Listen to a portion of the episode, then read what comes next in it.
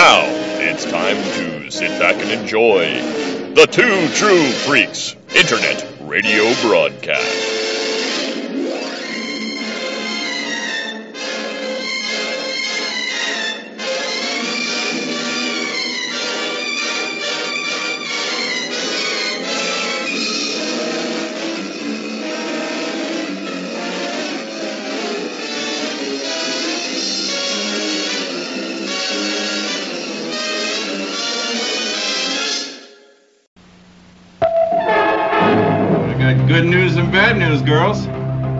Good news is your dates are here. What's the bad news? They're dead.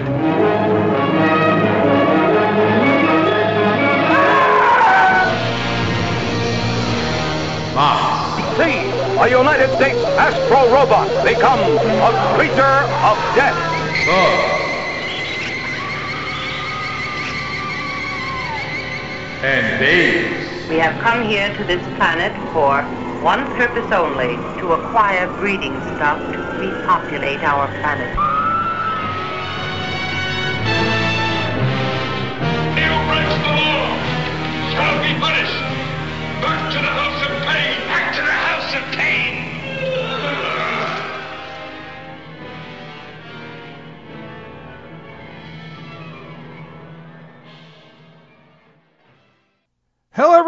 Welcome to Bots, Bugs, and Babes, the B movie podcast. From class to the cults to the cheese in between, the movies your B, but the entertainment is grade A. And I'm your host, Mr. Jason Giaconetti. And this time out, I'm joined by my friend, Mr. John LeMay. John, welcome. Hey, Jason, I'm always glad to be back on Bots, Bugs, and Babes. Oh, yeah, we love having you. And today, folks, we're going to talk about Jaws the Revenge, and we'll get to it right after this.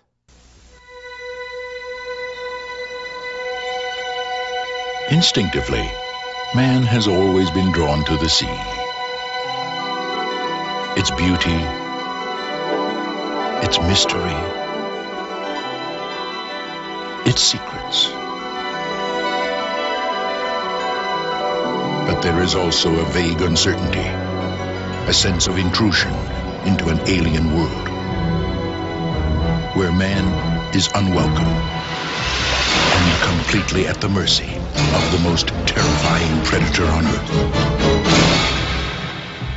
Man's deepest fear has risen again. Jaws, the revenge. This time, it's personal.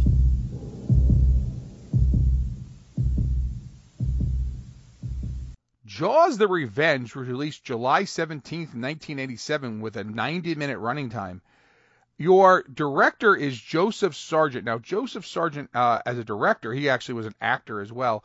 Um, he passed away in 2014.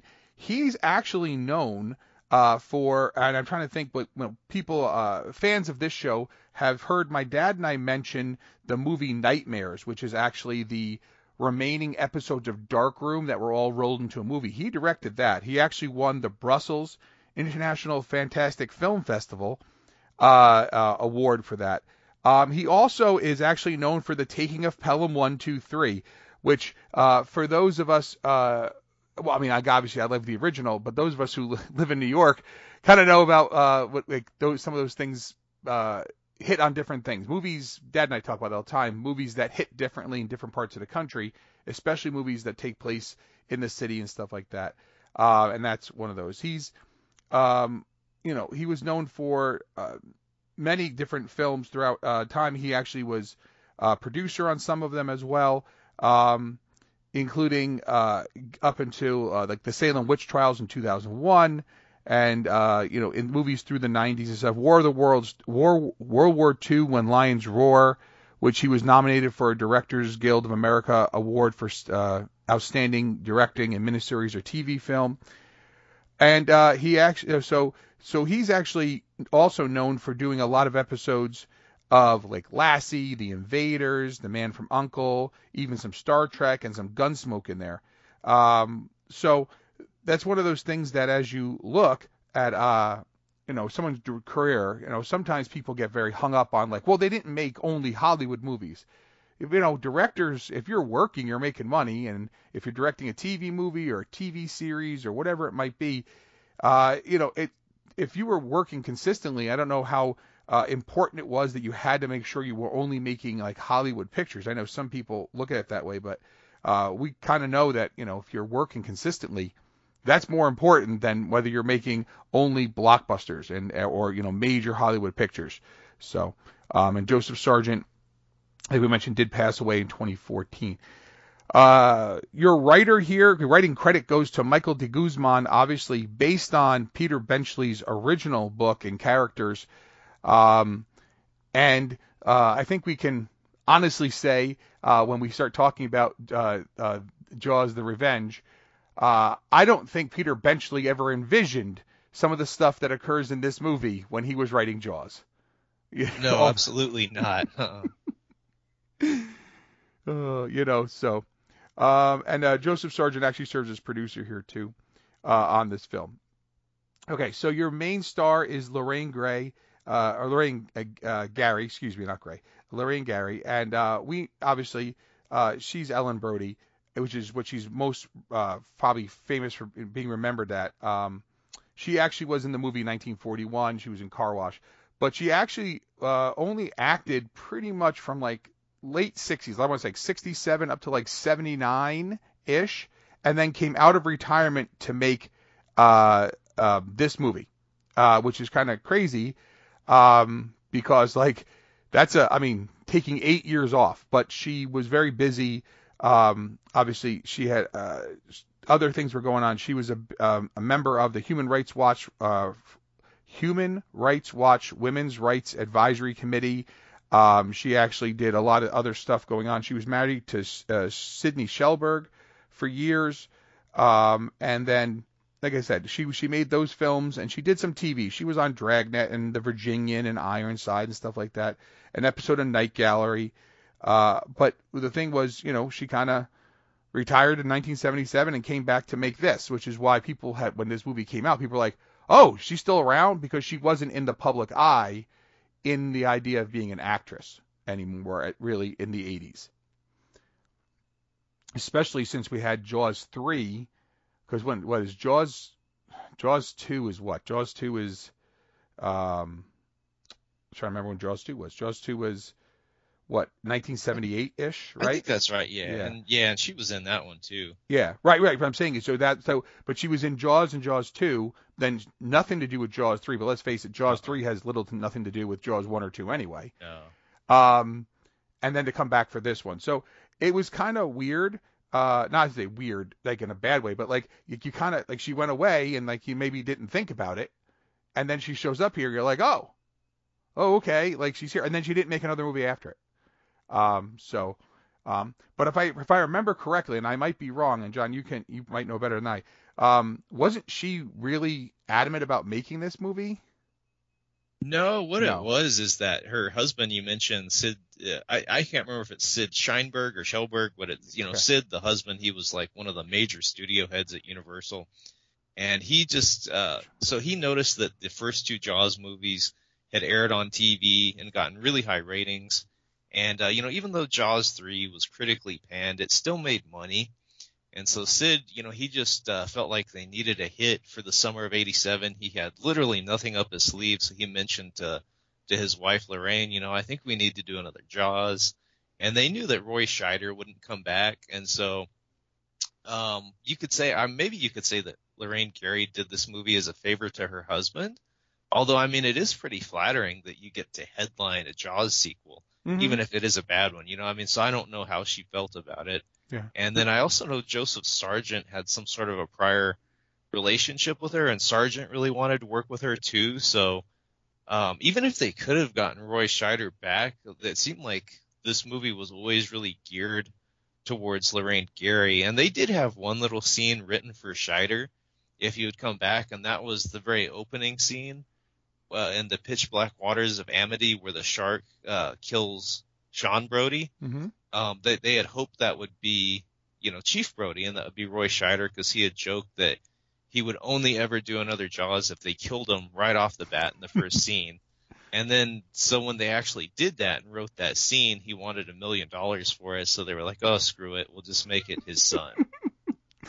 yeah. So the funny part, is, John, is and I giggle at that. Nowadays, people are like a million dollars. What? That's nothing. Like The Rock makes, you know, a hundred million dollars. It's Uh-huh. like 1987 money, folks. You got to understand, a million dollars is a lot of money on a budget of 23 million. So.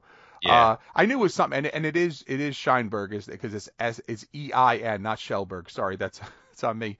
Um, the but yeah, uh, you know, I, I I remembered something about that. I remember reading in uh, I, I probably was in Jaws Unmade. Uh, we were, you were talking about after Jaws three. I remember something about someone wanted this made because there was money on the table. They felt, you know, kind of thing. So, um, but I didn't remember if it was uh, uh, Lorraine Gary or her husband or whoever, but someone wanted it uh, because again, as we think about it, and and uh, for those um, obviously listeners who heard Dad and I talk about uh, like the been, we've been covering Friday the Thirteenth movies. We started. My dad never see, had ever seen one ever before. I made him watch part one for the show. And then he's like, that's pretty good. So I made him watch part two. And he's like, that's pretty good. So we watched, you know, part three. And like, we're going to keep going through them. And eventually they're not going to be as good as some of them um, because the story kind of gets less and less, whether people like those movies or not, it's another story, right? But as you watched the Jaws, you know, one, and then obviously is the original kind of thing makes, you know, it's one of the best movies ever made. And then two is actually really good in that it follows from the first one. It's still, you know, close enough in time where it's not like it's, you know, 20 years later. It's nothing crazy that. But when it get to Jaws 3, you're like, it's, it's no, it's so obvious. It's like a cash grab because one, it's in 3D. It has literally kind of like, I, I say nothing. It really has almost nothing to do with the original Jaws movies at all comparatively to what like compared to the first you know to you know part two the sequel you know part two to part one. Um but a lot of movies in that time were uh, starting to explore that 3d element. And uh uh was i think it was coming at you was i think one of the first ones to come out. And i know when they shot uh friday the 13th part three dad and i talked about this when we covered that the the you know shooting at you know, making sure that you hit your marks to the camera were like the most important things because you know um, when you have to do 3D effects, you have to make sure things work. It's not like nowadays when they can do any movie in 3D if they want to. Uh, back then, it was very much about the way it was shot and making sure cameras were aligned, and it was very very expensive and stuff. So um, to say that Jaws: The Revenge, uh, you know, whoever might have felt the money was on the table makes perfect sense because even though Jaws 3D is not, you know, on par with one or two, um, what winds up happening is you um, you start looking at like re- return on investment, you know, and that's a big thing. If if if if, if I can make a movie for a million dollars and I can return eight million dollars on it, that's a great return. I mean, that's not a very you know, obviously a lot of money for a movie. But I'm saying is, but if you invested that in a return, like if I can put in one and get back eight, or if I can put in whatever and get back whatever, those returns tend to drive the sequels. And a lot of times, the next sequel is already greenlit and going before you ever see how good the one that's currently out is based on returns of uh, when revenues start coming in. We see that all the time um, in the I don't want to say the 50s. I mean, in, in the 50s and 60s, you know, Roger Corman, especially the 60s, Roger Corman would make a movie in a weekend for, you know, $40,000 and a ham sandwich, but he could return that money back every time, so he knew they had an investment. In the 80s, when you looked at like the Friday the 13th and even the um, Nightmare on Elm Streets and stuff like that, the return on investment was so big, they were like, we gotta get the next one out, and they start making the next one before the other one's even finished its run in the theater. You don't even have a number yet. And even if those returns start to dwindle, those returns are still great enough where you're like, look, we spent 15 million, we're making 50. Make the next one. And if the next one costs us 20 and we make 40, we still made 20 on that one. Make the next one, you know what I'm saying? So, anyway. Sorry Yeah. folks. Yeah, not to not to ramble about money and movies and stuff. Um your second build here is uh Lance Guest, Guest, excuse me, Lance Guest. Um and again, he's known. Uh, I mean, so some people might remember him as Jimmy in Halloween 2. Uh, he he's you know obviously uh, you know six years younger than he is here. Uh, he made movies, you know, um, in the 80s, and then about like 88 or so, he kind of looked like he's, he's kind of stepped away to do more more TV stuff. He was on like 13 episodes of Not Land, Knots Landing. Um, he had made episodes here and there, just kind of popping up on shows like NYPD Blue and Jag. He made a few TV movies at some point, um, and then he kind of got back a little into acting in 08 and 09. Um, he actually made Late Phases. I don't know. Have you ever seen Late Phases, John? The werewolf I- movie. Oh no, I've never even heard of that one. Okay. Uh-uh. Yeah, it's it's a um it's a very small little movie. Uh, um, it's about a blind Vietnam vet um and his seeing eye dog is a German Shepherd, and him. There's a werewolf killing people in a, in a, like an um uh, a senior community, and it's really interesting because like because he's blind, and you're like, okay, how's he gonna fight? Now, now he's going to fight a werewolf? He can't see it. It it's just a really good werewolf movie that has kind of a different spin on things, but a lot of people missed it because it wasn't it didn't play anywhere. Um, uh, and then uh, um, uh, we were we were speaking about uh, uh, Lance Guest. Uh, he actually came back and is in uh, in Search of Tomorrow, and the reason why he's in there is because he's from the Last Starfighter, which is where most people probably remember him from, if it's not this movie. Sans beard though, he didn't have the beard in Last Starfighter. He's much younger. So, um, I don't know. Have you seen any of the In Search of documentaries? Is that like Leonard Nimoy's in search of? or- Okay, so I t- so no, because I those I love the In Search of the old. Yeah, so me too. The, those that, that that was the TV show, and if I don't know if you remember the very first ones, the first two, which was In Search of um, oh, what is it called? In Search of uh, Alien uh, Visitor or something like that. But it was Rod Serling did the first two, and they were like TV movie kind of thing. They and then that led to Leonard Nimoy's show. Um, these are the new ones. It, uh, they, now they're out and they have nothing to do with the original. It's In Search of Darkness, In Search of Darkness 2, uh, both came out. In Search of Darkness 3 is we're waiting on right now. I'm one of the backers on that. So these are In Search of Darkness is a documentary that's about mm, three and a half to four hours about 1980s horror movies, but they pick certain movies from every year to talk about. Mm, okay. And then when it was done, people said, "Hey, you missed," and then listed a thousand other movies they missed, right? So then, In Search of Darkness 2 came out, which again, it's a Kickstarter. You back it, you put your money in, you hold nine, right? That's four hours long.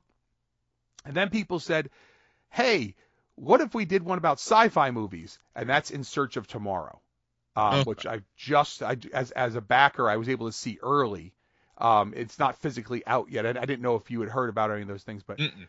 they are super impressive. They're long. They're four, four and a half hours long. And then they have one in search of a hero, which is about the action heroes of the 80s, the Schwarzeneggers, and the- but like about like Rambo, about Dutch, about whatever, and like they're they're exhaustive documentaries, which is really cool. But they go get some people like I mean, you know, like they're talking horror. Is Tom Savini on this one? Of course he is. 1980s horror. Of course you get Tom Savini. And there's certain people obviously who have passed away we can't speak to, but they go try to track down every single person they can. And the crazy part is they made one of them during the pandemic. You know, so um, it's super hard to do that, but because you had you couldn't meet face to face, but they do an exhaustive thing, and um, it was kind of funny when when you when you watch uh, Jaws: The Revenge, uh, he doesn't look like he did in Last Starfighter. so because he's obviously much old. He's old. He's like you know five six years older. He has a beard, whatever. Um, and now I know you are younger than I am, but I remember the last Starfighter like being advertised hard, like pushed hard. Comic books, back of comic books, and on TV and stuff. It was like really pushed. That and Flight of the Navigator. Good gravy, Flight of the Navigator. I I- before I even saw that movie, like I literally was getting to the point where like I don't even want to even see it. It was like this pushed it down your throat. So I, I know you're a little younger than I am, but like I don't, it, it's I don't, you probably don't remember any of that stuff because you didn't didn't have you didn't read those comics when they ha- came out, kind of thing. But that's one of those things of uh, Flight of the Navigator, Flight of the Navigator later, and the last Starfighter was pushed. Um, and again, I'm assuming, well, I shouldn't say. Uh, I, I, I, don't know if you have you, you seen the last Starfighter? So I've seen it many, many years ago when I was young, and Right. same with Flight of the Navigator. I'm probably more familiar with. Yeah. So those movies, when you look at them now, at the time, cutting edge technology. Like they were the like they were they were the best effects and stuff like that, quote unquote. I mean, it wasn't Star Wars because Star Wars had like the the a leg up on everybody, but that literally was those were the kind of like tech movies they pushed them out there, and and and again, I'm probably going to catch some heat for this because I'm sure there's people who love both those movies. They I don't know how well they hold up on viewings now.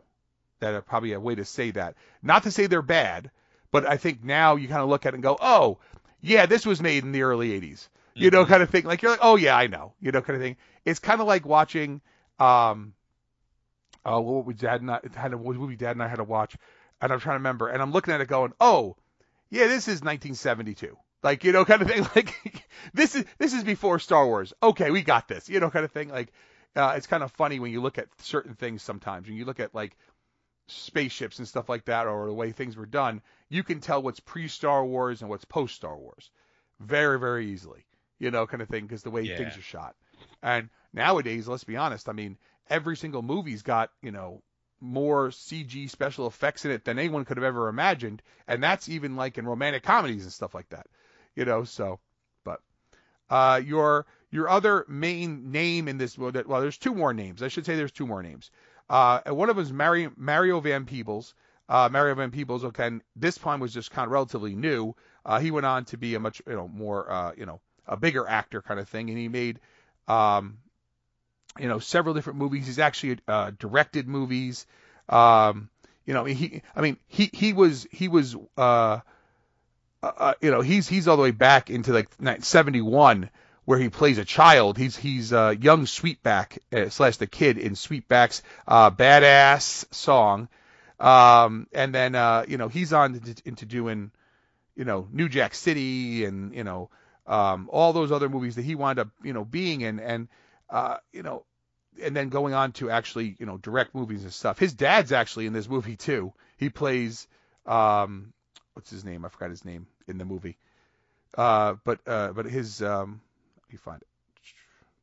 Sorry, sorry, folks. I know it's great. This is great uh, uh radio here. Uh, I, I don't. It's not, not in front of not popping up in front of me. But his dad's in here too. He plays one of the. Um, he's in a very very small role. And of course, the the the, the name everyone knows from this movie um, is Michael Caine.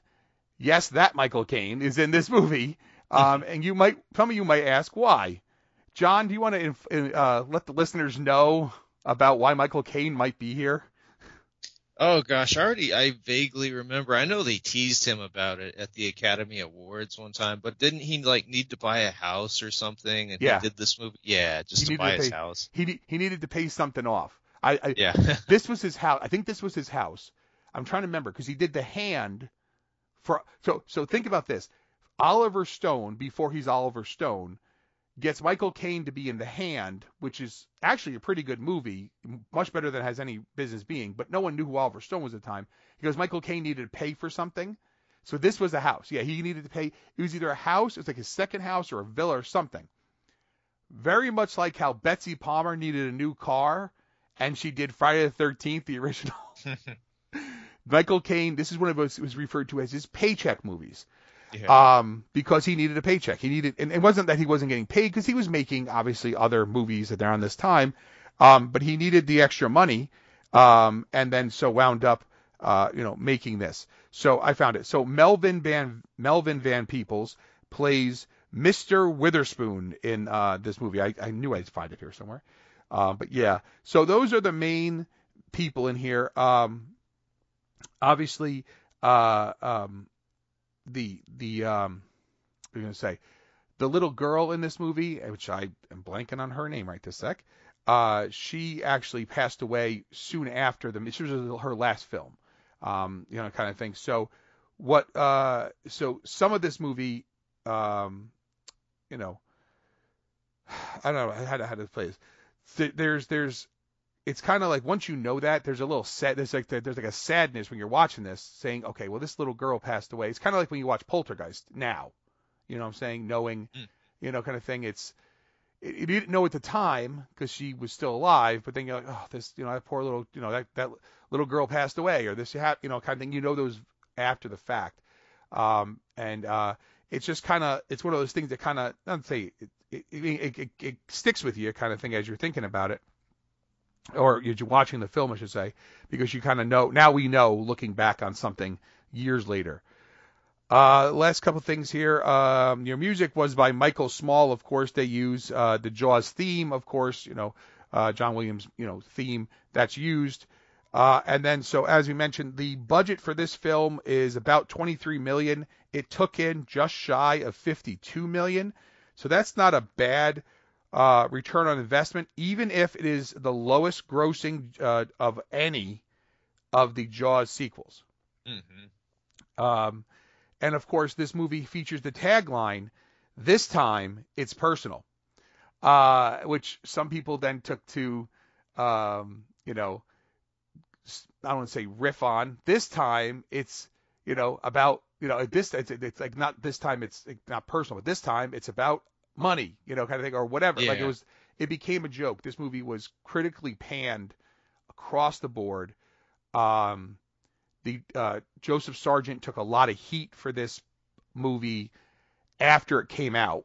Not not during the filming or whatever. After it came out, he, he for a lot of critics gave him a lot of heat, uh, you know, about this. Like, you know, couldn't you? This should have been better. Like, you know, you're you're a better director than this. You know, this is still Jaws. Like, all those things that are kind of, um, whether they're fair or not, I don't know how much. I mean, I don't know how well this story was going to ever go over anyway, comparatively to what they thought they might get.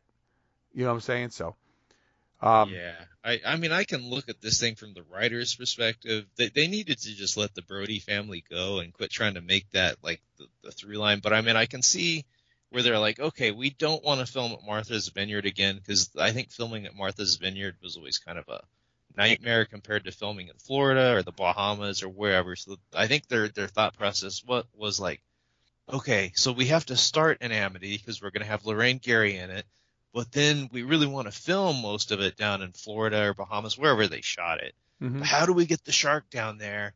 You know, I, I mean, if they would have just kept the movie in Amity, they could have just had another shark pop up, and and it could have been like, well, those sharks are just native to these waters, and but you know, so they had to come up with this hackneyed excuse for the shark to follow Lorraine Gary to the Bahamas, you know, and I think that's where this movie really went wrong because um, the shark scenes by themselves, I think, are actually pretty good. I Mhm. mean, the I I mean, there's some. I mean, the model that comes out of the water sometimes is maybe maybe a little bit behind for 1987, and they made it roar a couple of times, which was really bad. But I mean, just by themselves, though, the shark scenes are really pretty good I, in terms of their choreography and what it's doing and how it like comes out of the water and gets the lady off the banana boat, different stuff like that. I mean, that was good. It's just this insane idea that the shark is somehow following them. yeah. You know, And so that's one of the things too that uh, um, uh, Sid Sheinberg, uh, obviously, you know, as the, know, let's be honest, he, he he's the he was I'm looking here, he was uh, at MCA Universal, was going through a different period. He was the CEO currently at the time, uh, and he was the one who greenlit this and pushed this through, knowing they made money off of the other ones. We also have to keep in mind around this time, they were also trying to promote the Jaws ride at Universal Studios. mm, And if you think about it, I don't know. I don't know if you've ever been on the Jaws ride at Universal before it no longer existed. But it no, I literally never had the pleasure. Okay, it it is so I can say this. And for those of you who are like, oh, you're just gonna talk about the old days. Yes, because they used to be really good. um, they would amp up certain rides at like night. I want to say so if you went to Universal Studios in Florida, uh, or I mean, and, and the one in LA is is fine, and and it's but it's a very different Universal Universal Studios in Los Angeles and Universal in Florida, completely different, like far more different than Disneyland and Disney World are. Um, just because of the way they're built. One's built into the side of a mountain, one's built sprawling out, you know, kind of thing. Just all different things. The Jaws ride, though, when you would go on it, um, the first one of the day, they would try to wake everybody up, so they would make sure that the gun, the the the gunshots were just a little bit louder, the explosions were just a little bit hotter. But when they would do the last one, when it was getting to be kind of like eight o'clock at night before they would do the stunt spectacular on, or like or nine o'clock and do the stunt spectacular, which is all pyro and just the Miami Vice stunt spectacular they used to do on the lagoon, literally blowing up a city kind of thing. At you know, they would amp it up, And at one point, you would go into the boathouse. Well, during the day, you're in the boathouse. You can see because there's still enough ambient light. Well, now it's pitch black in the boathouse. And what is that? And, and then like he and they shoot. They, they pretend to shoot the gun, and the explosions go off, and the shark comes right up on the boat. You're like, holy cow, this is more intense than the last two films. Um, and what happened was when people went there, they had never had anything like that. Like those kind of like you're in a boat, but you're getting rocked and whatever. It was super intense. Because remember, at that time, Disney World did not have those kind of uh, attract. There was no MGM Studios producing those kind of things uh, normally for Disney. Uh, so you went to Universal, and those things were amped up. And like Confrontation, which is the King Kong ride, was amazing. Earthquake. I mean, it, it, again, you know it's not real because I like I know where to look to see where the like the the tr- like how the tram is like not really off the track or whatever. But is there real flames around you? Yes. Is there real water rushing at you? Yes. Like it was just that it was kind of safe rides, but there was still adrenaline in them. And the Jaws ride, when it was working, which was kind of ironic, isn't it funny that the Jaws ride ought to be closed because the shark wasn't working? Um, oh yeah. when it was up and running, it was one of the most popular rides. But their thing is, since it's a reset ride, you know, it's not like it's a live show. They don't have to run it so often. You get you on a on, on the boat, goes out. All right, they give it so long so you can start doing things. Then they put the next boat in the water, and it's like, and unlike like the Jungle Cruise, uh, which is very cutesy and it's like they got the puns and the jokes. The guy would do the puns and jokes, but there were little kids on there who, when the shark would come up and onto the boat, they would just be absolutely terrified. And you're like, wow, they accomplished exactly what they were looking for. Now, the the the other and people have heard this before. My brother and I were old enough where it wasn't scaring us. I mean, we we were hardened. You know, we're we're nine and seven when this stuff opens. You know, or we're like you know ten and eight. You know, we're hardened. You know, uh, uh, you know, uh, movie veterans, and we know all the tricks. Well, we're also the ones who, when you get on confrontation, and Kong's supposed to be grabbing the tram because it's based on Kong 76, and he's grabbing the Roosevelt Island tram. Um, you know, they they tell you they stay in your seat, whatever. There's nothing holding you in. So Luke, um, knowing this, was and he was real real skinny he slid himself out. And when they shake the can he actually hangs out the back. And i hold on to luke's pants or his shorts. I got him by the belt and everything. And he's hanging out the Oh, back wow. screaming. And he's like oh my god. And they're screaming at us. They are screaming at us. What are you doing? Get back in the tram. Well the people on the ride didn't know this. And they're like whoa it wasn't like this last time. Like so we did that. And then we got off and got spoken to about never doing that ever again or we'll throw you out. And we said, what is this, Uh-huh. Disney? Come on, you know, kind of thing. Um, because that's how we are. Uh, we did that though. We, we used to have, when Luke and I were older, like in like, uh, you know, maybe like freshman high school, like, like, so we're like end of middle school, high school level kind of thing. We are plenty old enough now to like still have a good time, but not be like, you know, young adults yet, you know, kind of thing, right? We would do things like that. So on Jaws, Luke's like, oh, what's going on? He knowing the shark's coming. What's going on on this side? And the guy's like, get in the boat. And the and the, the Jaws comes right up at Luke's head, and people are, oh my god, they're screaming. I'm like, he's not gonna get himself killed.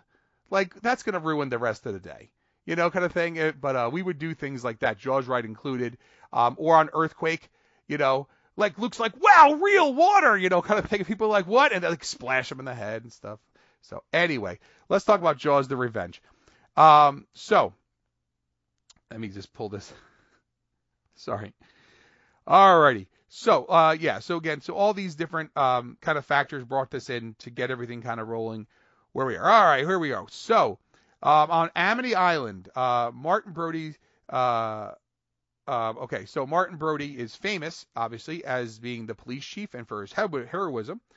Um, has passed away from a heart attack. Now they don't show you this; they just mention it um, later on in the movie uh, when they're arguing, saying, "Well, you know, the shark, you know, uh, you know, Ellen's saying the shark killed your father. He, he died of a heart attack. He died from waiting for it." It's like they had to find a way to give him a death. Like, like you didn't want to find out like what happened to him. Oh, he slipped on uh, some, you know, he slipped on some ice and broke his neck. Like that's not a very good way to go out. like he he was forever waiting for the shark to come back, and that that uh, you know eventually led to his demise. Probably is you know probably the best outside of him getting eaten, like you had mentioned before, is probably the best way to have uh, you know Police Chief Brody leave the series. Mm-hmm. You know, it gives him a, a death that's you know believable. It's nothing in crazy you couldn't see from before. The amount of stress that's been on him, etc. Um, so Martin's widow Ellen, okay, still lives in Amity, um, and lives close to where her uh, to her young uh, son Sean and her fiance. Um, so I was going to throw this in there. I mean, and don't get me wrong, I do enjoy eating carrots, but I don't know how much I'm eating carrots out of a salad uh, while my mom's cooking a fish. But you know, it was the 80s; things happened, I guess. Um, although she accuses him of eating tomatoes, and it clearly is not tomatoes. uh huh. So, because she hasn't cut the tomato yet, so it's very hard to do that. Um, so, and his uh, Sean's fiance Tiffany. Uh, Sean is a police deputy. Uh, you know, uh, obviously people all remember his dad, and those of you who remember, Sean is the younger of the two sons, uh, and he was, you know, obviously in the in um, uh, in the original Jaws, he's the one on the beach screaming for Michael, you know, when he's in the water, and later on, he's the kid in the when they're all getting stuck in Jaws 2. He's the one who goes along with the the girls on their boat, and you know, so it's so uh, keeping that idea there. Now I know, uh, having read your book, that there was a lot of different stories they had thought about for Jaws 2. Right, like the um, oh I forgot the guy the it's supposed oh to be yeah, Isaac Isaac Asimov, I think was one of them. He he was going to do like a giant squid. He Mhm. that's what he pitched, and uh, yeah, they were going to do the USS Indianapolis. yeah. Um, Clint's prequel, that was one of the other ones. Yeah. Well, and and some of the other stuff that was in some of those prequels was the idea of in- introducing all these kids, not kids per se, like we've got here, but like main characters who were like evil, like like like like uh not not not not like not like the mayor, but he was like whatever he was, he was coming into for some industry, and like his son is this guy. It's like reading some of those those treatments and stuff that they come up with. I'm like, why? how, how can you not? I mean, the giant squid, I get. Doing a prequel about the Anap- Indianapolis, I get. Some of these ideas, you're like, well, why would you think that's going to be the sequel to Jaws? Yeah. You know, that kind of thing. Um, it's it's very much. Um, uh, and I, well, I mean, for those who listen to the Vault have heard me talk about this, uh, it's Jason versus Freddy, the idea of, of Jason Voorhees and Freddy Krueger fighting each other started, I don't know, sometime in the early 80s, and like they should fight each other, and like we didn't get that till like the 2000s, you know. But like at the end of the day, there was because that was one of the ones that's known for being stuck in limbo forever, and there's like dozens and dozens of different scripts. I mean, completely different scripts. Like the they are the warriors, they're the they're, they're the they're Satan's henchmen. There's this, there's whatever, and it's like I don't think anyone wanted anything more than just give me Jason Voorhees, give me Freddy Krueger, let him fight. Like no one at the end of Jaws, the original, is like, you know what? I think we should have a developer come in and make the story all about like land prices because nobody likes something better than land price. Like that's not, you know, that's like that's like saying, uh, what do you call? It? That's like saying like, you know what would be more interesting? Don't have a shark at all. Like, like oh god, you know. I guess it could be worse. It could have been like, you know, a land shark, and be Yeah. knocking on someone's door, going, just a dolphin, ma'am. If you know, everyone knows their SNL references. Um, but yeah, so that's one of the things. So you know, obviously Sean uh, has been established as the younger son. We know him from the first two movies, um, and uh, so when he's he's it's it's a few days before Christmas, um, and he's talking all about getting the tree out. And they're going to have all the old ornaments, and you know the choirs trying to sing. I mean, that probably the most realistic part of that movie that the choir is atrocious. Um, you know, he has to go out and get this piece of wood uh, that, uh, or it's like a log is stuck on a buoy, and they can't have that there because the fishermen might hit it. And okay, like it seems innocuous enough, like like this. Okay, I mean, if you don't know what's coming at this point, I don't know where you've been for the first, I don't know, like 30 years of whatever, you know, or not 30 years, but you know what I'm saying? Like it's called Jaws. We're on part four. If you don't know there's a shark coming, um, because the other deputy, of course, is off seeing about the cow tipping that's occurring. Um, and who said we can't be topical in 1987 with cow tipping? Um, So of course uh, he goes and he's gonna get the log off, and what happens? A great white appears and tears his arm off. So when this happened, um, you know, the funny part is we're you know because it's 87, so we're my brother and I are like nine and seven. We kind of knew about we we knew about special effects. We're still learning about how certain things were done and stuff like that.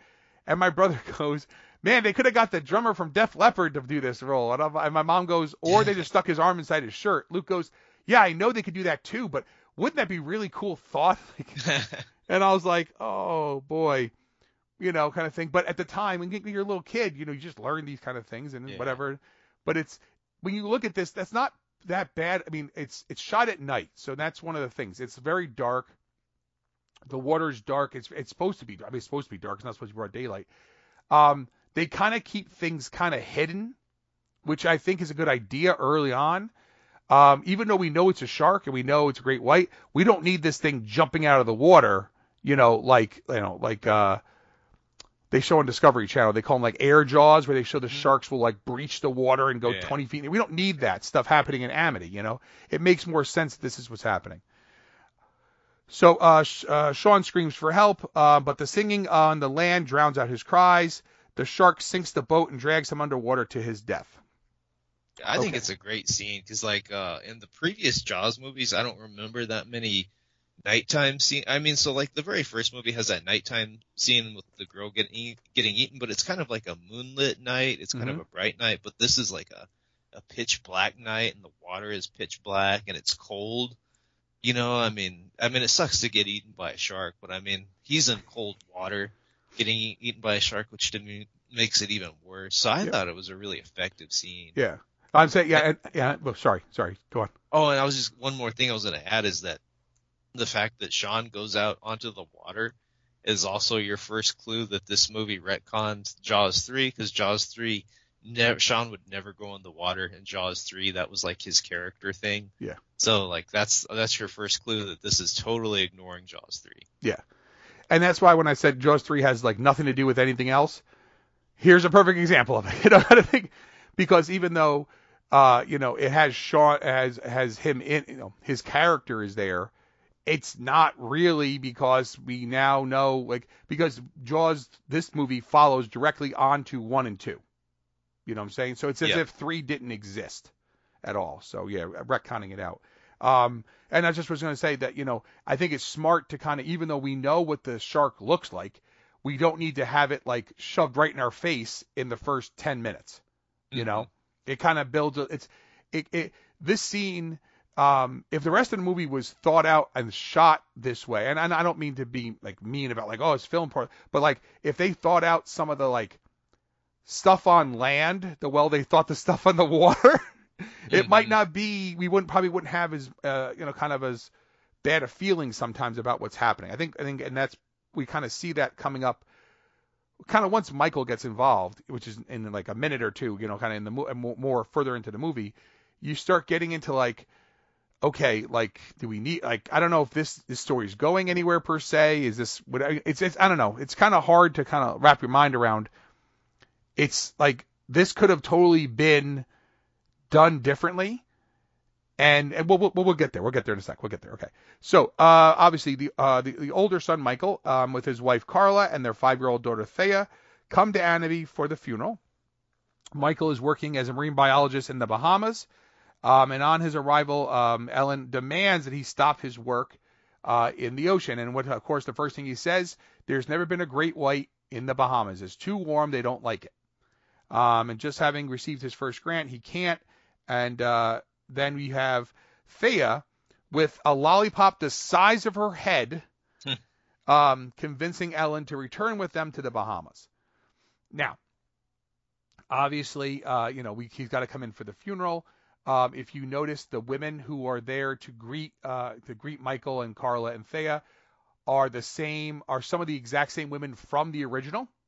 Um, and they purposely make sure that they uh, their names are correct and whatever. It makes sense. They are some of the town women, uh, you know, from you know the original Jaws and stuff like that. And uh, that's a little t- a little nod and touch. That's what I'm saying. You have those kind of things. You're like, man, all these things make sense. You're kind of you're you're retconning three out. This makes sense. This is shot well. Okay, he would come for the funeral. Like these things start fitting in.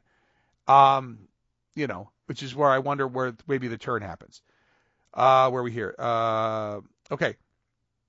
So they fly down they on the big plane, and then the pilot of their small plane, whose name is Hoagie, um, and that's Michael Caine. For those of you who haven't figured out where Michael Caine fits into this, he's not the shark. He's the uh, he's the well, I don't know what you want to call him. I would kind of maybe call him.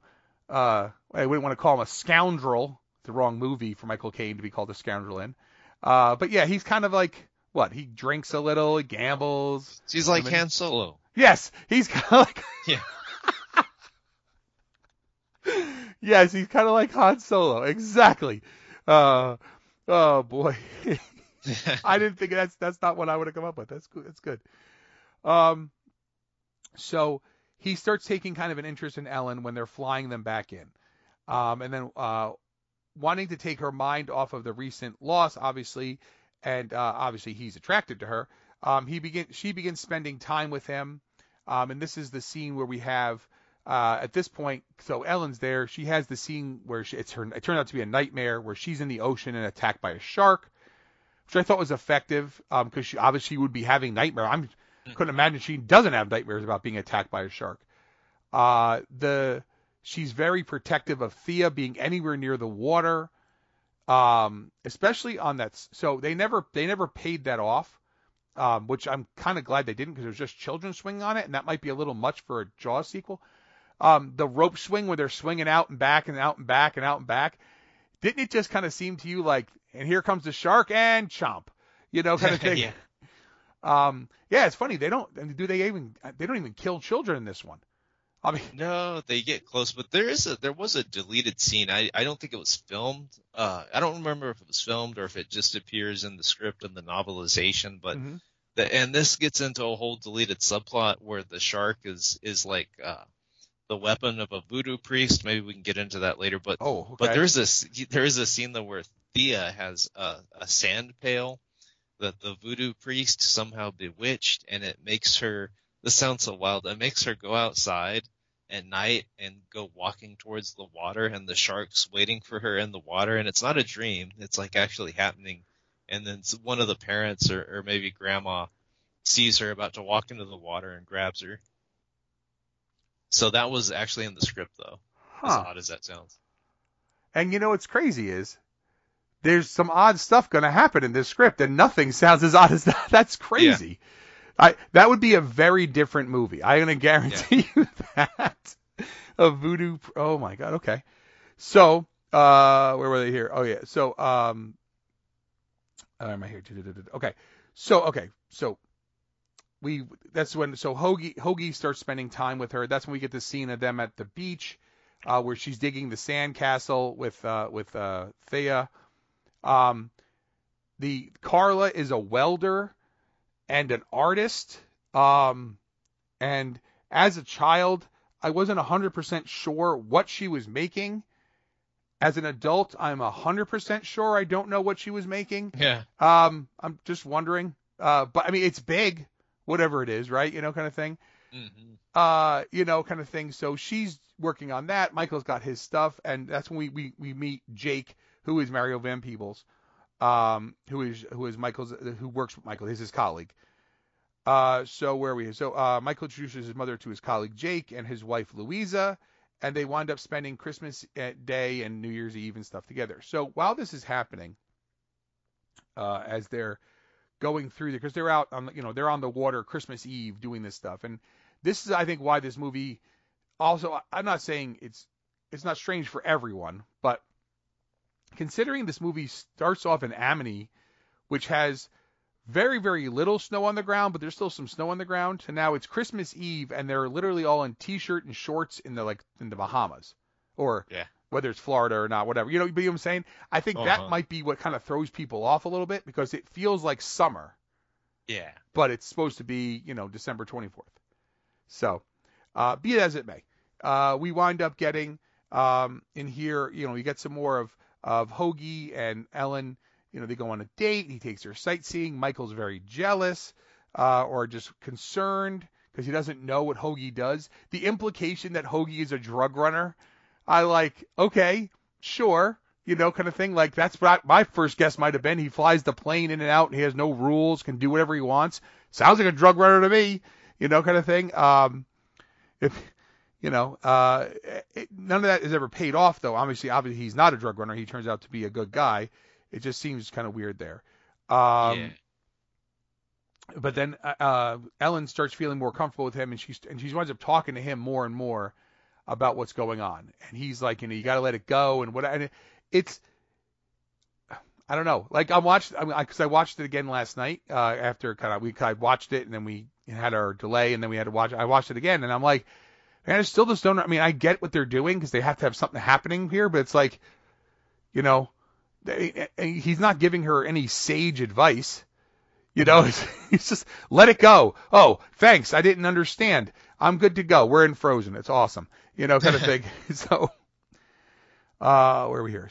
Um, so uh, a few days later, uh, Mike, uh, Jake, and the crew uh, encounter a shark, um, which has followed the fil- the family here from Amity. Okay, so there are no great white sharks in the Bahamas. That's a true statement. It's too warm. They don't like it. That's actually true. You know, get some real science in there. So what happens is Mario Van Peebles is down in the diver, the uh, thing, and they're tagging all the uh, the the um, were those conchs or whatever they're they're tagging. And now the shark is literally right next to him. Like, you know, like, oh, I didn't see you there, you know, kind of thing. Like he's literally on top of him. And I'm like, I get it. You might not have the best peripheral vision there, but I don't know. Maybe you might feel a 25 foot shark coming up next to you. I, I, have never been next to a 25 foot shark, but you can feel someone coming next to you in the swimming pool. You might feel a shark coming up next to you in the ocean.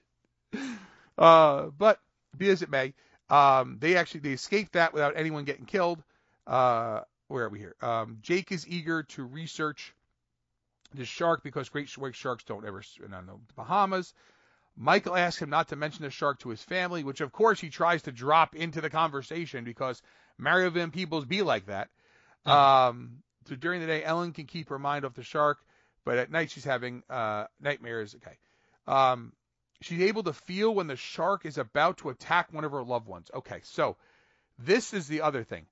She has like shark ESP, like you know, kind of thing. Like she has a sense when the when Michael's in danger and the shark's coming after. Now I understand that some people have said that that stuff can happen. They sense when their child's in danger or like let's say their twin gets hurt or whatever. I'm not saying that stuff doesn't happen, but it has never happened up to this point before. Yeah. So this is like a new skill she got in the last few years. uh huh. Yeah, it's just a new element to the franchise in general because it's like it got supernatural out of nowhere. Yeah. And with what you just told us before about the voodoo priest and all that stuff, it got really supernatural. yeah, that was like a whole deleted subplot that's totally in the novel and might have been, I think that was in the early screenplays. That was the real explanation for the shark.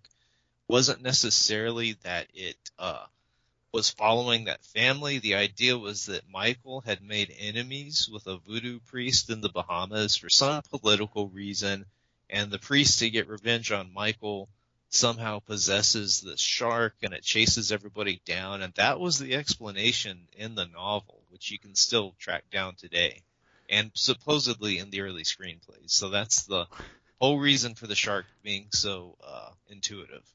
So but the thing is that that that, that subplot 100% sounds like a movie on the Sci-Fi Channel. Yeah. Right? Whereas this subplot, even though the shark follows them somehow, they fly down. The shark somehow swims. how, it takes him forever to swim there, kind of thing. Well, that's why he didn't show up for, until Christmas because they flew down. They were there a few days. He's like, I'm swimming as fast as I can. Yeah. uh, he hops on a boat. Let's go, buddy. Come on, you know. Uh, the cheesecakes are I know that's that's a different reference. Um, but uh, yeah. So, but I'm saying is, but if you like, uh, have you ever seen Santa Jaws? No. Okay. So Santa Jaws, and I know some listeners have seen this, is is not a sci-fi original, but it should be, and it's on sci-fi a lot. Uh, this, it's in short, this kid draws this uh, shark that has a Santa Claus hat and it has a bell, and he and it somehow it becomes real and it's killing people and it's uh, it's it's it's it's worse than it sounds. But it's like that. It's like, wait, what? Like this, like this is a story you pitched and someone said yes. Huh. Like Sharknado, I get. I understand, like the, if, and I don't know if you've ever seen all the Sharknados, um, but the original Sharknado, I get. Is it good? No, it's not. Is it better than the other ones? Oh yeah, it's definitely better than the ones that come after when they start trying to make them funny. But like I understand that concept in theory Mm-hmm. when they came up with it. I mean, it's not like Sharktopus where it changes size depending on the room it's in, which is impossible. But uh, I get Sharknado. When people make fun of that movie all the time, like, oh, it's horrible. Yeah, yeah, Ian Ziering cutting his way out of things with the chainsaw and the shark and all. I get all that. But I'm saying is, in theory, a tornado picking up, uh, you know, wildlife out of the ocean and depositing it somewhere, that has happened. You know, kind of thing. Mm. So in theory, if you had a big rush of water coming up into the into California and the tornado had brought sharks into it, not saying the sharks are going to live in the tornado, that's a little much. Could there be sharks swimming through things? Yes, that they probably wouldn't be in 100%. That can happen. That's where the logic ends though. But like, you know, so I'm just saying is like, you know, you've made enemies of me and now I have the voodoo shark coming at you kind of thing. I feel like there's a movie called Voodoo Shark. I'm probably Yeah. not too far off of that. I, there's one, the new one we saw the other, we didn't watch it yet. It's called VelociPastor. It's about a, I've heard of it. yeah, we we watched the trailer, and the trailer is just a snip of the movie, and has nothing to do with him turning into a, a velociraptor. It's he thinks he's had sex with this girl, and he's a priest, and she's like, I don't know, she's supposed to be like a young. I, I think she's supposed to be like 19. I mean, she looks like she's in her 30s, but she's supposed to be like 19. And then he's he, he's like, well, this can never happen again. She's like, what? You mean turn into a dinosaur? And that's where the the snip. I'm like, Haley goes, that didn't tell us anything. I'm like, you're not telling me anything I don't know. Yeah. So those kind of things are like, what? So I think that would fit into that category. Anyway, where are we here? So we are, see, okay. Jake uh, decides to attach a device to the shark that can track it, uh, track it through its heartbeat. They chum the water, of course, because why would you not want to chum the water? Jake stabs the tracking pole into the shark's side, and they now have the ability to track the shark. Um, but then they lose it because the shark now somehow, which is right next to them, hits it hits its like hits the nos like it's in it's in Fast and the Furious and takes off. so and it would this wouldn't be an episode of Bots Bugs and Babe if I didn't mention Fast and the Furious at some point. Uh, the next day the shark okay. So they're out working the next day and they got to spend some time working with that and sometimes looking for the shark. The shark ambushes Michael and it truly is an ambush. He's like waiting on him. Uh, and then chases Michael through a sunken ship. Um, so this is when you know it has to be a movie. There's no way in the world a shark is going to give that much of its energy and attention Yeah. after one. Per- I mean, that's a lot it's going through. You know what I'm saying? Like, so it, it's the shark has very human qualities. It's looking to get him. You know, besides bursting through the side, breaking the door down, like the shark's looking for food. It's not usually looking for anything but food, which that's why I think you know that uh, obviously we're we're we're, we have to believe that it's happening because it's what they filmed. But that that voodoo kind of idea that the shark's possessed makes a lot of sense here. The same way that the shark the shark would be coming up on the food, it's going to jump and get the food. It's not going to disappear behind the boat and circle back. Like sharks don't do that.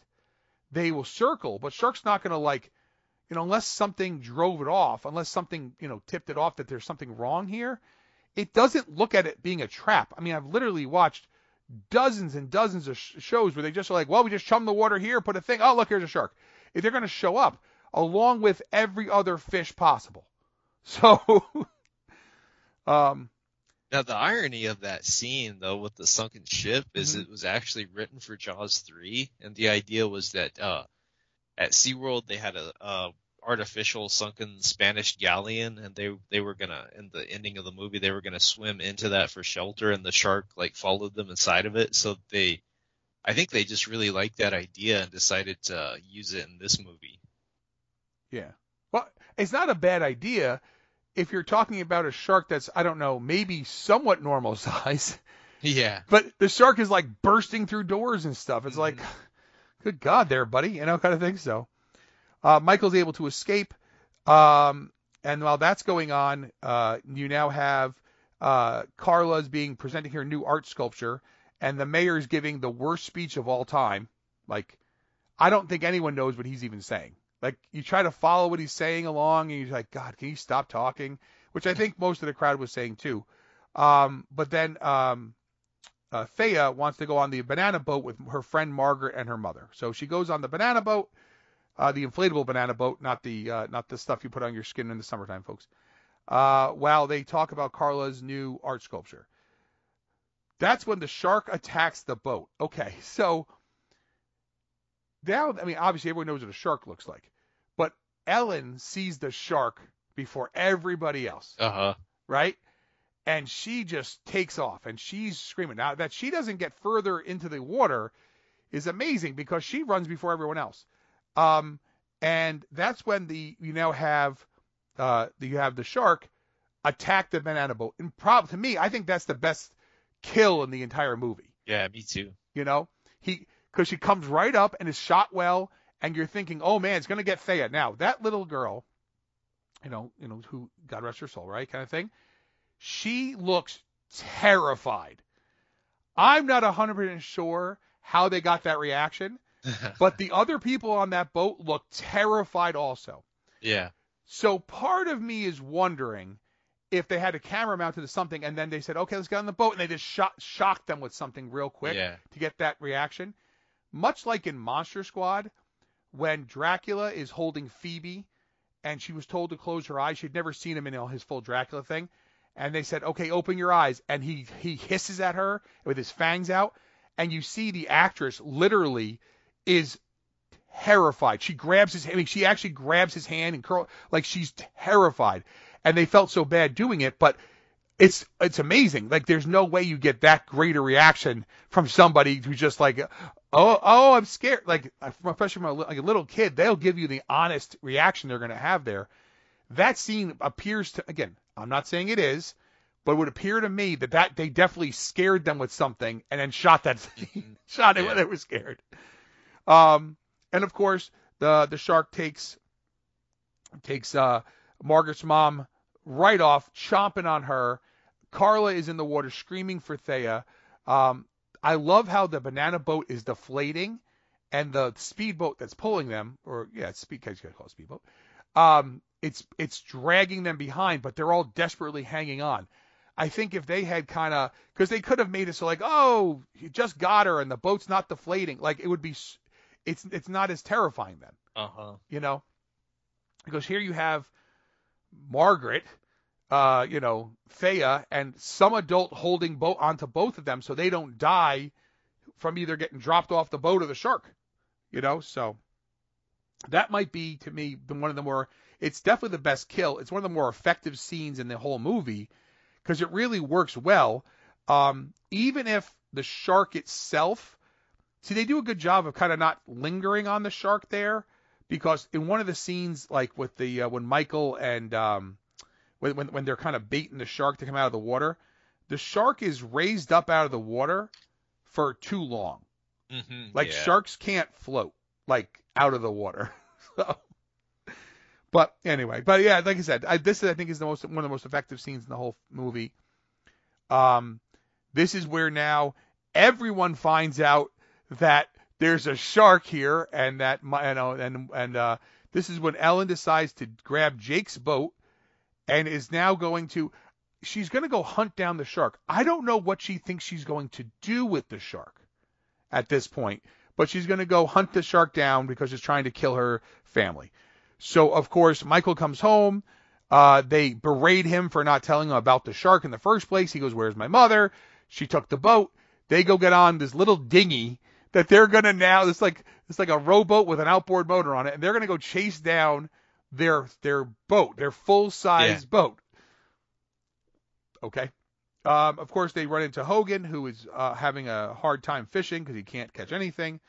Um, and he goes and gets the plane. Okay. So there's going to be some stuff, folks, that's going to happen in the next few sentences that you might not believe if you've never seen this movie. Um, but as John will attest, everything I'm going to tell you is 100% true. They get in the plane and they're going to go find the boat, right? So they go and they're searching, and it makes sense. I mean, this is that's logic right there, hundred percent. Of course, let's get in the plane, go look. That's much quicker than the outboard motor. It's much more than anything else, right? Um, where are we here? So uh, during the search, Hoagie explains to uh, Michael that Ellen's uh, uh, belief that the shark killed Sean is hunting her family. Um, and when uh, and uh, when they find her, so now they find the boat and they see the shark coming up. And what happens? The shark comes up and they don't show it actually biting the side of the boat, but it must because all of a sudden the side of the boat's half gone. Yeah. So I don't know if that scene was filmed and cut or if it just was implied that that's what the shark was doing. I'm not 100% sure there. It to me feels like a scene like we don't have the money for this. Let's just shoot the shark out of the water and they'll figure it out. Uh huh. The plane that they're flying in is not a water like landing plane. I don't know how to say that. How do you a hydro hydroplane? Yeah, I don't either. Yeah, I agree though. I mean, like, I I agree that they could land it in the water, but I don't see how they would have taken off again. Yeah. In that particular plane. That's what I'm saying. I just didn't understand Yeah. what the what the play was there. You know, like if you had said to me, it's like the plane at the beginning of Raiders of the Lost Ark, you know, where it has the pontoons on it. It's oh, 100% land that thing. Let's get the lady, get out of there. I don't know what the play is here. Yeah. Unless, neither. yeah, unless the play was we're going to fly the plane into the shark.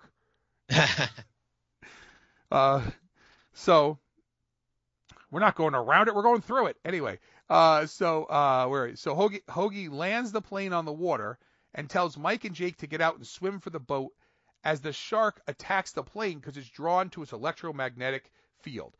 That makes sense. It would be it would the shark would be drawn to something like that in the water. Again, like we just both of us just said, how is he taken off? How how is this the play? How is I mean, unless they were out of fuel, which they weren't.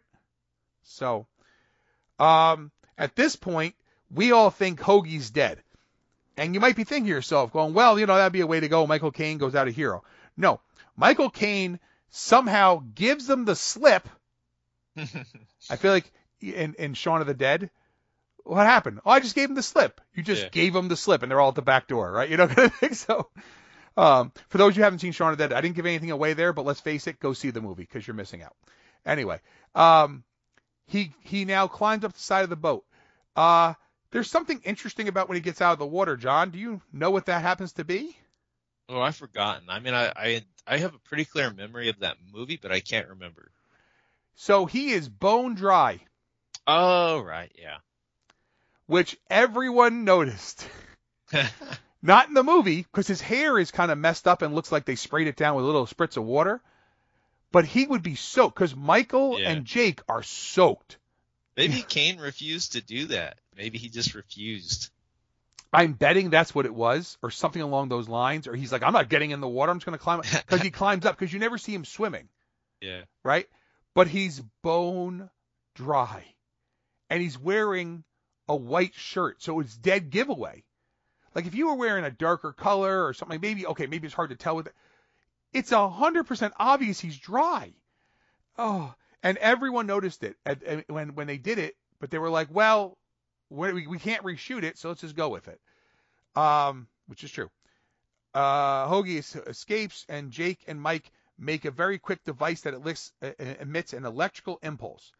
Okay, so Jake moves into the onto the front of the boat as the shark the shark starts lunging for him. He, Michael clearly says, "You can't go out there without a rope." And he goes out there without a rope. I'm like, there, like, he's grabbing a rope.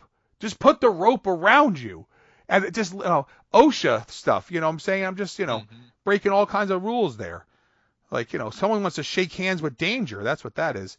Uh, and of course, the shark jumps up, and uh, Michael is is on there screaming for, you know, like Jake, no, you know, and Jake, you know, he falls, and it's not Megalon too bad where he like falls completely or jumps the uh the ski the um um this not the ski do the the the the whatever you know I'm talking about the thing you why can't it the jet ski he jumps he Oh, yeah. the jet ski into the mouth of the thing Yeah. but he falls into the jaws into the, the mouth the the um they get the uh, the thing inside of it, so it's going to emit the electro- electromagnetic thing, and and he gets chomped on some, but we don't actually see him die. We're to assume he dies, and I'll talk about the differences what happens there. So Michael now revs that up, and now it forces the shark to jump up out of the water and roar. Yeah. So sharks can't roar. um, and I don't know. Do you know where the you know where the roar was taken from? Wasn't it like King Kong or something, or, or actually- no land land uh lands that Arctic movie where they see the dinosaurs? What so is it? Land Unknown. It's the exact Okay, same. Okay, it's it was originally taken from a Tom and Jerry cartoon, and it was reused in uh, the Land Unknown because Universal owned the rights to it. it's it's it's in their archive, right? So, Yeah. which is fine. Don't get me wrong. You know, it's fine. I mean, it's, you know, whatever. But he then shocks it again. It jumps up again and, sh- and is roaring. And of course, now they're taking on more water. They're gonna. So Ellen gets on the wheel, and she steers the boat directly into the shark. And Yeah. this is going to be we're gonna so I got I gotta because again like I said I remember seeing this in 1987 right um and our age difference might put this at a place where you had to see this obviously when you were you know obviously you probably were younger than I was when I saw it but it, you had definitely saw it later than I did. I 100% and my and, and my brother will back this up and my brother has a horrible memory sometimes but this we all remember because you remember how cool it was.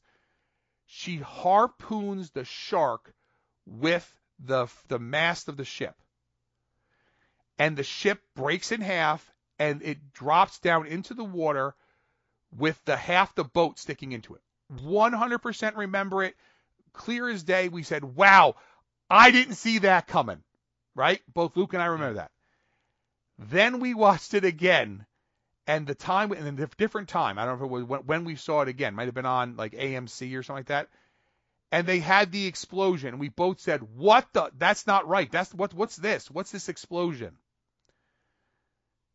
So my question to you is: Do you remember the first time you saw this movie? What ending it had?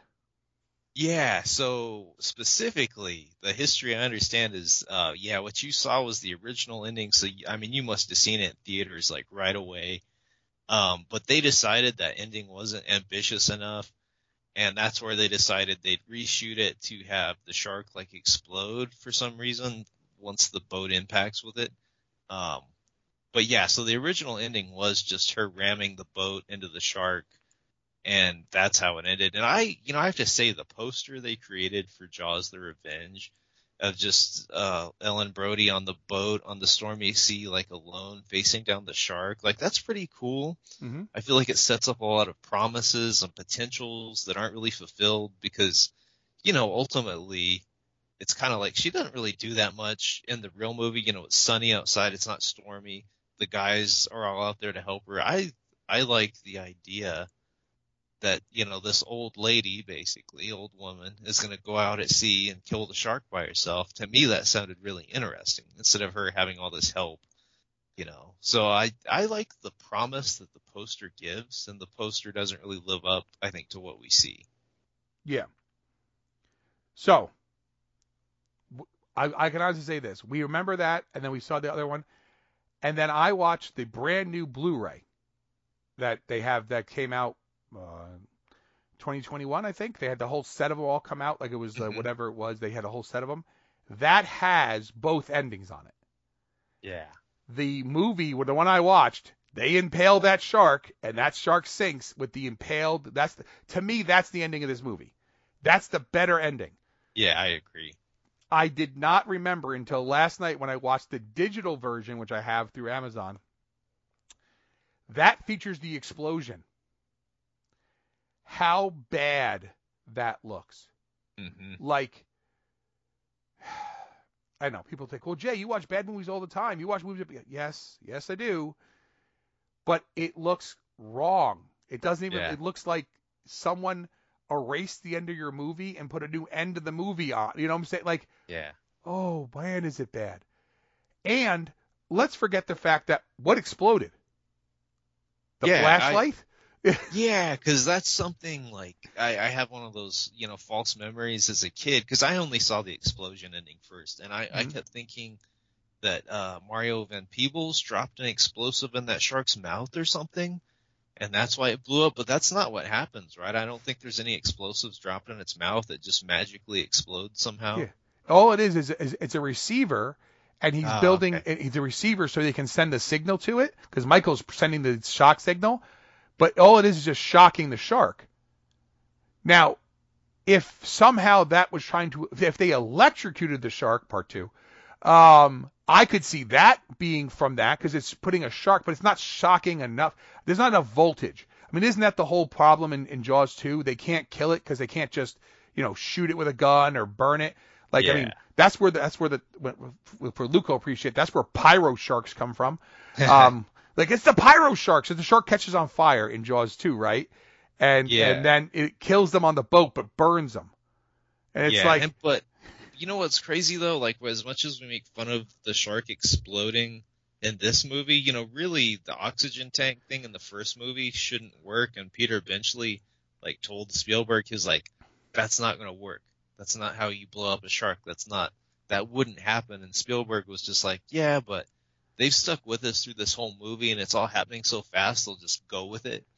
So, I mean, I guess Jaws the Revenge it seems worse, but really it's it's just as silly in an odd way. but if, but at least there was an oxygen tank there Yeah. that you could say, okay, he shot it. I mean, MythBusters has proven that that wouldn't happen at all. You know, Yeah. you can't, you can't blow up an oxygen. The way you blow up an oxygen tank is with C4. Hmm. You know, with an actual explosive, right? So, what I'm saying is, but at least in your mind, you say, okay, there's oxygen in there. It's under pressure. He shoots it. Yeah. Like your mind could fill that in.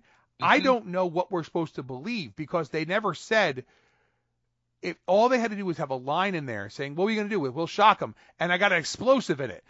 Yeah. That's it. That's all you need. You need one dubbed line that no one sees anyone say. That makes it, but otherwise it blows up. And and, I, and uh, the shark that's sinking at the end of the blow up ending is taken from the ninth from the original. It's that Yeah. same shot. But like maybe when it was on VHS you couldn't tell those differences, but when you digitally clean it up it looks completely different. Because it's now not the same type of water, it's not the same ship, it's not the same Yeah. like you know uh, and uh, if you notice, if you look closely, you can see all the the lines from the barrels and the stuff that uh, Quint puts into the shark. They're all still on him at that ending too. Hmm. Oh yeah, that's right. They're all there, yeah. Because obviously they're not, they couldn't digitally erase it. But the Yep. ending where it bleeds out, where it takes the harpoon, harpooning and goes down with it, it's not there. So, um, yeah, that's what this movie is known for, kind of having that. Oh, not just that. Sorry. So now the boat's gone, right? The boat sinks. So Michael swims over. There's Michael Caine. There, you know, there's Hoagie. There's Ellen, and Jake survives. Now, Jake was not supposed to survive, Mm-mm. but along with the harpooning, they said, "Well, what do you mean Jake doesn't survive? We like that guy." So they refilmed it with him surviving. Yeah. But mind you, he and what, is, what does he say to him? He goes, "You okay? Yeah, I'm fine." He just got bitten in half by a Yeah. shark. Uh-huh. Mm. Look, I know I've been through a bunch of stuff in my life, you know, kind of thing. Never bitten in half by a shark. Yeah. I don't know if I'd be okay to swim it in from there. to Uh-huh. Uh, but um, and then of course uh, we get the uh, what do you call it? At the end, very uh, you get what do you call it? You uh, they get back in the plane, and obviously Hoagie's going to take uh, Ellen, you know, back to the mainland to fly, put on a plane for her to go back to Amity, uh, or whatever else other adventures they might get into. Those those crazy scamps, you know, kind of thing. Who knows what they'll do? Um, the uh, there was there was actually a rumor that was persisting for years that the reshooting of reshooting of the end sequence prevented Michael Caine from accepting his Academy Award for Hannah and her sisters in person. It has never been verified. Most people say it's it's it's bunk, but it's one of those things. Even as a kid, I had heard this, Hmm. and this is before the internet. I know some of you were thinking before the internet. What do you mean? Like, no, there wasn't even dial-up back then, guys. Like, you wanted Yeah. to find something, you went either looked it up in an encyclopedia, or asked somebody.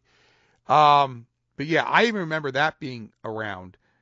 Uh, you know, this movie got just lambasted, just absolutely, uh, you know, torn apart by uh, everybody, every critic. There, there was a lot of, I don't know, a lot of movies just were like, uh, I mean, again, movies. There are movies that get just ripped to shreds.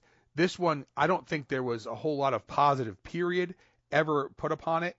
It opened uh, in you know 1600 theaters, and it actually finished in third place uh, that weekend. Um, it finished behind a rescreening of Snow White and the Seven Dwarfs and RoboCop. Mean, let's face it, RoboCop's arguably one of the best movies ever made, kind of thing, by way of what its influences are and whatever. And Luke and I talked about this year, but uh, you know, it just it's it's just hard to believe that uh that this movie actually was able again and again it had a lot of promise the trailer looks like it could be good like you know be, that it made 51 you know almost 52 million dollars worldwide uh, i think a lot of that was just built off of the name of jaws you know kind of thing. Um and be that as it may uh the when when this movie is shown on uh, AMC uh, they put a number of deleted and extended scenes in that were removed, um, including a spoken narration prior to the opening credits explaining some of the circumstances due to the fate, um, as well as more dialogue between Ellen and Hoagie, um, as well as Jake and Michael. Um, and they show a slightly different angle of, of uh, the, the difference between showing Jake's death. Like, so they're trying to show like how different ways shown like I said, this was out on DVD uh, on a very, very horrible release way back in the day. Um, but then they've since now put out uh, the, the, Blu-ray came out in 2016, but they since then have put out the like a definitive high def Blu-ray set, and you buy Jaws by itself, but then you buy two, three, two, two, three, and Revenge in a box, or not a box, but in one case, and it's about the best they've ever looked uh, you know, the the issue becomes, and I, I don't want everyone to kind of I hate harping on it, but it's true. Um, it was a lot of it, it took a lot of like abuse from from not just like the mainstream critics and stuff. Uh, the Razzie Awards, uh, you know, the, the Golden Raspberry Awards, really made sure that they, uh, you know, stuck it to this movie too, uh, which is fine. Um, kind of funny.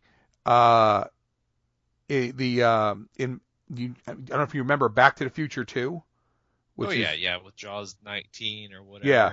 This time it's really, really personal, right? Kind of thing, yeah. like, like it takes a shot at him, you know, kind of thing, you know. Um, but, you know, and then there was even the idea that, uh, um, you know, they, I don't know, there's all kinds of stuff that was like part of the parody, you know, like kind of like that there's, you know, there's 19 sequels to this and there's this. It's just, it's kind of funny that like Jaws itself, the, the, the original Jaws, you know, which kind of revolution. I mean, Jaws is one of the most influential movies if you think about it. It's like Star Wars. It's like whatever. It's like you can name any other number of really influential films. Um, and and the way we know a movie is influential or important is that there's uh, Italian ripoffs of it, which we of mm-hmm. course know, and there's all different kinds of ripoffs of Jaws. Uh, the problem is, and I think this is what some people say, is that when you start looking at past Jaws, I mean Jaws two is fine, but if you look at three and Revenge, it's not that much better than some of the Italian or Spanish or Argentinian or whatever knockoffs that were made, you know. Mm-hmm. So, and the irony is it also is that the movie that everyone th- when it first came out said was a Jaws ripoff, although Steven Spielberg said it wasn't and loved it, Piranha, which is a Joe Dante movie, um, I think does a lot of the stuff that the sequels wish they could do. Mm-hmm. You know, yeah. So. Um, so real quick, just want to mention that you, you, had mentioned the uh, the uh, the novelization by uh, Hank uh, Searls. Um, he also had adapted Jaws 2. Um, that came out July 1st, 87, uh, right before the movie came out. Uh, this is actually one I don't have. I have a lot of you know, movie novelizations. I don't actually have this one. Um, but it does talk, like you said here, uh, you know, a bunch of different come on, shark, don't commit murder. Tell me you don't believe in that voodoo kind of thing. Like it's all, you know, kind of thing. Some of the stuff you were just were talking about before. Uh-huh. Um, seeing a, a shark. There's uh, one of them like where a wind. There's a windsurfer attack. There's Yeah. a relationship between Ellen Brody and a gangster who somehow meets his demise at sea. I don't know. I'll put it this way: it sounds like an interesting read, if nothing Yeah. else, just for the hodgepodge of it. You know what I'm saying? So, but Well, another crazy tidbit for like Jaws fanatics is the sharks have a family lineage just like the Brodies. So, first shark unofficially is named Bruce. Second shark is unofficially named Brucette and was a female shark pregnant by Bruce. This is all in the novelizations as well. Mhm. So, so again, the the shark in Jaws 2 was a pregnant female shark, uh, with with like and then she has a baby uh, before she dies in Jaws 2 in the novel. right. And this baby shark is named Vengeance, and that's the shark in Jaws: The Revenge. So he, the the shark in Jaws: The Revenge is supposed to be the son of the sharks from the first two movies, and that's like canon in terms of the novels. I, I don't know if the studio heads look at it that way. Well, I mean, the thing is this: is, is it had to come from somewhere. You know, Yeah. someone had to put it in there, kind of thing. And Yeah, um, so that means it might have been in like some shooting scripts at some point. You know? uh, who knows? Yeah, No, no, I'm saying is like there might have been some of that in there, Yeah, and oh, that might have been excised out because if it's in the novel, un- unless uh, because remember Peter Benchley doesn't mention any of that in the original Jaws, so oh no, you know somewhere along the line someone said this got to be in there. So, but anything that ends up in that see, well, I shouldn't say that. Most of the times, anything that ends up in the novelization is in some form of a shooting script somewhere. Mhm. There's not a lot of times when the the, uh, the the the person writing the novelization goes completely rogue and is like, you know what? We're making this a gangster movie. Like it doesn't, you know. So it has to be taken from somewhere, even if that something has been excised. It's um um. Well, I don't know if you've ever read it. The the the the novelization of Gladiator has two scenes. Two there, there some of the scenes are extended by way of what's in the in the novelization, but there are two scenes that were filmed that were cut from the movie because they just didn't add anything to the flow of the film and it kind of slowed it down. But in the novelization, you're like, oh, this seems like it might be interesting. And then when you watch the deleted scenes, you're like, oh no, it wouldn't have been. yeah. You know, kind of thing. Like so, like that's you can tell that was that was that was written off a shooting script prior to the cuts being made. Very rarely are you going to have a novelization where you're going to like you know change things. I mean, some of the dialogue might be different, you know, a little bit here, a little bit there, but you're not adding in a voodoo priest bringing in a shark. You're not adding in a gangster who's having a relationship with Ellen Brody who then gets eaten Yeah. off a boat. Like those are not things that the guy's like, look, I got nothing. I, got, I only got about 50 pages. I got to pad this to 195. You know, kind of thing. Like you're not, you know. So, I mean, you could pad it out the way I guess Tolkien did, where he talks about the grass blowing for six pages. But oh you know, gosh, yeah. so- uh, but yeah. So, uh, folks, you know, uh, do you remember Jaws: The Revenge? Um, some of us remember it as Jaws 4: The Revenge, which is a lot of times what they hype it as. I have a hard time not calling it Jaws 4, uh, because I'm of an I'm of an age where when it came out, a lot of people, even the reviews in the paper, Jaws 4, whatever, doesn't say Jaws: The Revenge.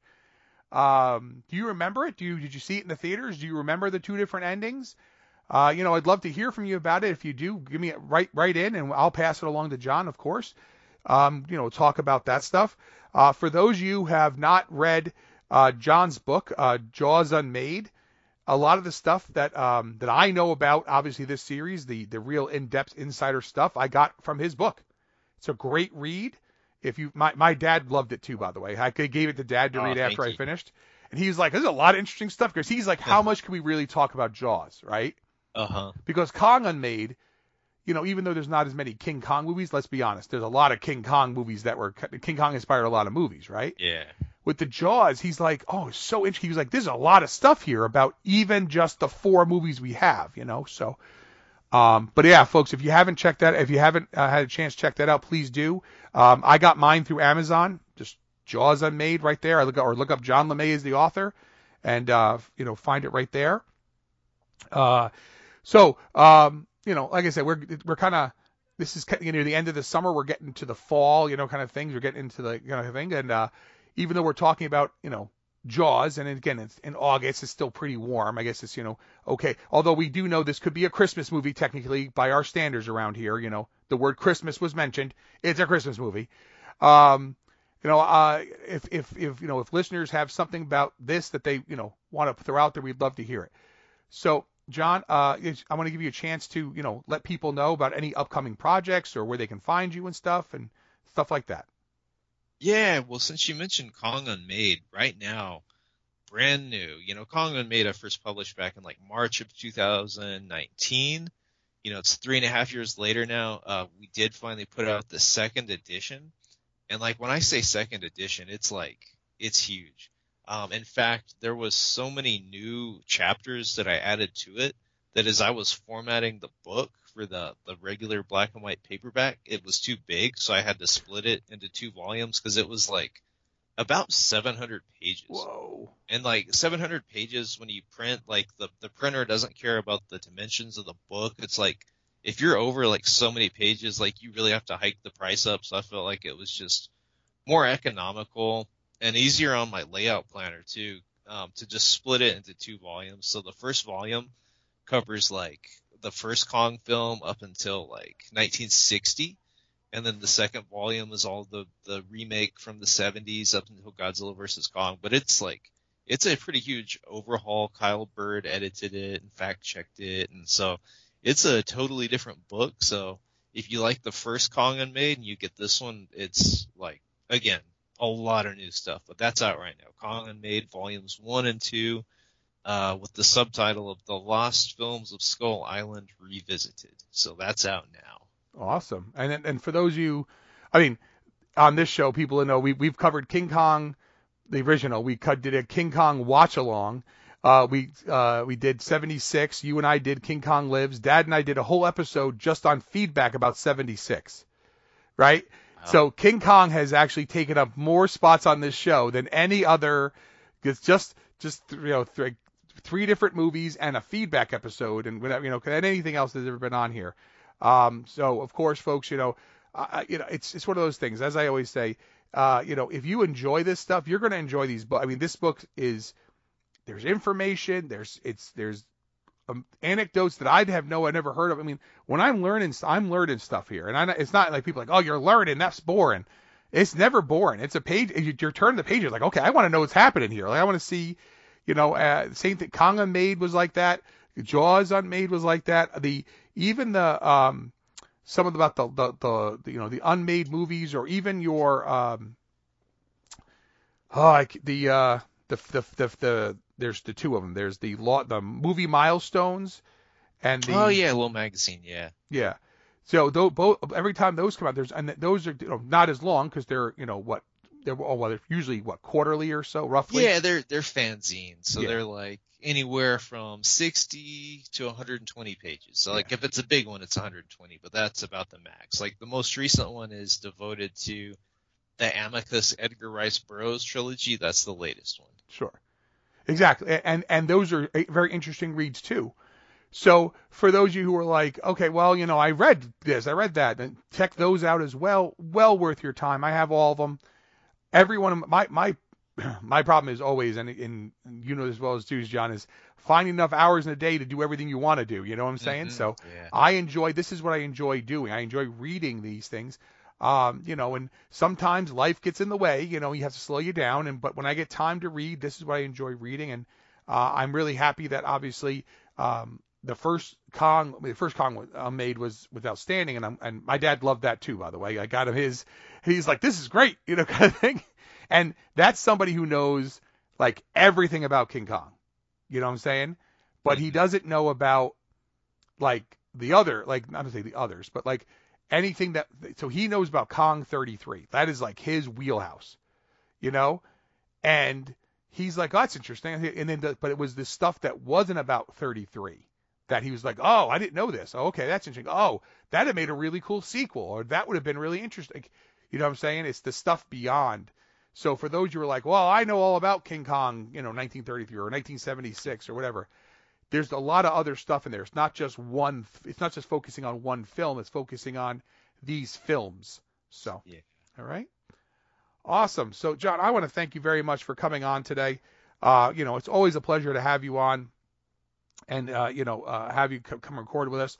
Uh, I can honestly say, uh, you know, that um, when you're here, we definitely are able to talk about, uh, you know, because it's not just, you know, because you often bring insight into certain movies that because you've done deeper d- you know, digging than I have, more research. So you have that because from writing the books about them, often are bringing things in that I wouldn't even have had, you know, even access to sometimes. You know, Uh-huh, yeah.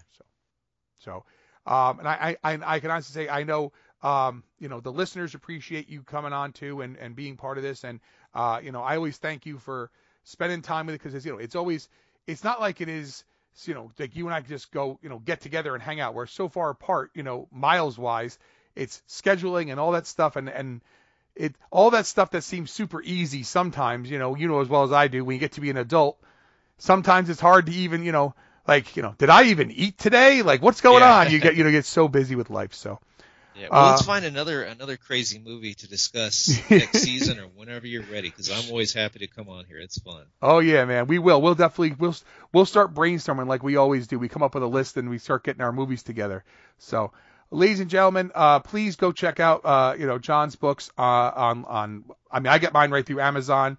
Um, if you like on the Kindle, they some of them. Uh, well, I should say I have some of them on the Kindle because I was reading them on the Kindle, and I have a lot of them in paperback. Uh, well worth your time. Check them out. They're great reads. Enjoy them. Uh, you know, as, as as always, John is always a welcome guest. Um, and we try to mix, you know, we try to keep things mixed up, you know, mix them up and do whatever. I mean, obviously this is an anniversary year for uh for you know Jaws, uh, the reve- the Revenge, um, and we want to make sure we're trying to keep you know keep things interesting. So, John, thank once again, thank you very much for coming.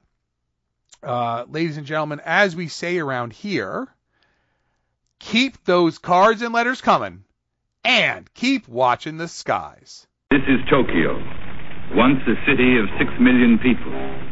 What has happened here was caused by a force which, up until a few days ago, was entirely beyond the scope of man's imagination.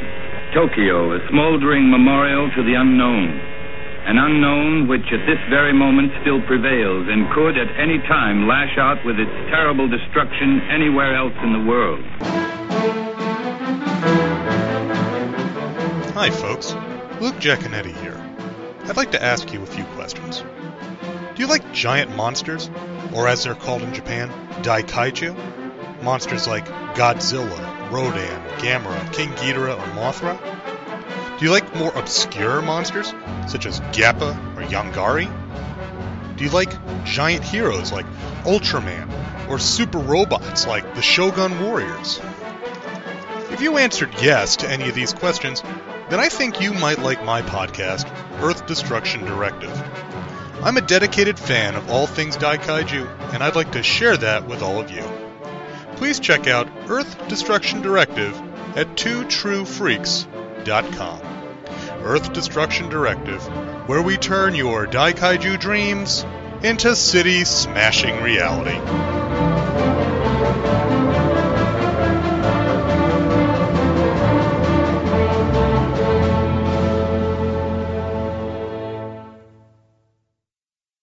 This has been an episode of Bots, Bugs, and Babes, the B Movie Podcast.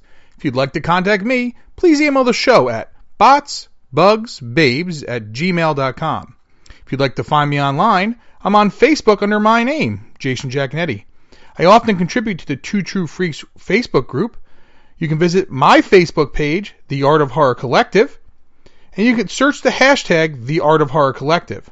On Instagram, find me under my name, Jason Giaconetti, and search the hashtag The Art of Horror Collective, as well as the new hashtag Bots, Bugs, Babes Podcast. I'm the only one using them.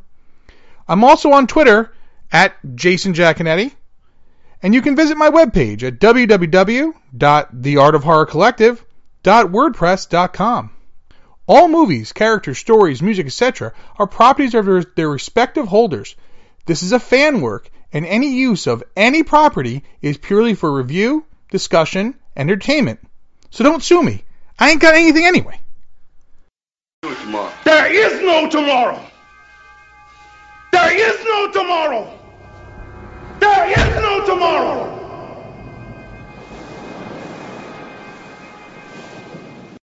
Will you stop?